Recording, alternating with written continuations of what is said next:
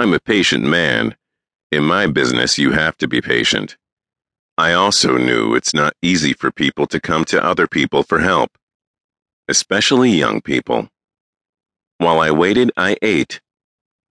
The buttermilk was greasy, but that didn't stop me.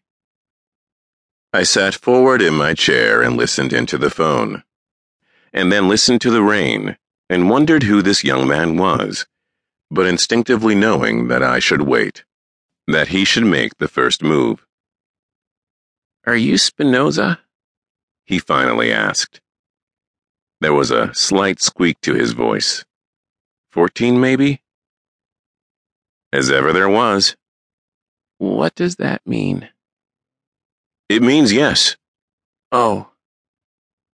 More silence. Rain slanted diagonally across my window. Who has seen the wind? I thought.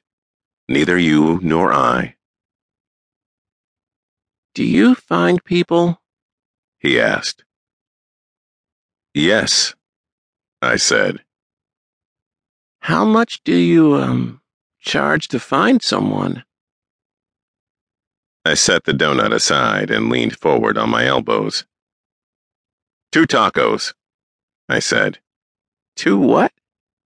$2 tacos and maybe a burrito." He actually laughed. The sound was muffled, as if he were talking in a closet, or under covers. I figured maybe both. More likely a bathroom, though. "My mom was killed," he said. "I'm sorry to hear that." "She was killed 2 years ago." "I'm sorry," I said again. "Why do you keep saying that?" "Because no boy should be without his mother." There was a pause, and I heard a choking sound on the other end.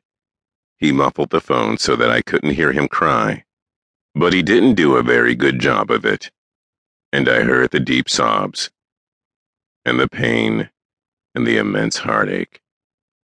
As he wept, I thought of my boy, but I did not cry. I would not cry with the young man on the phone. Alone? Yes, but not now.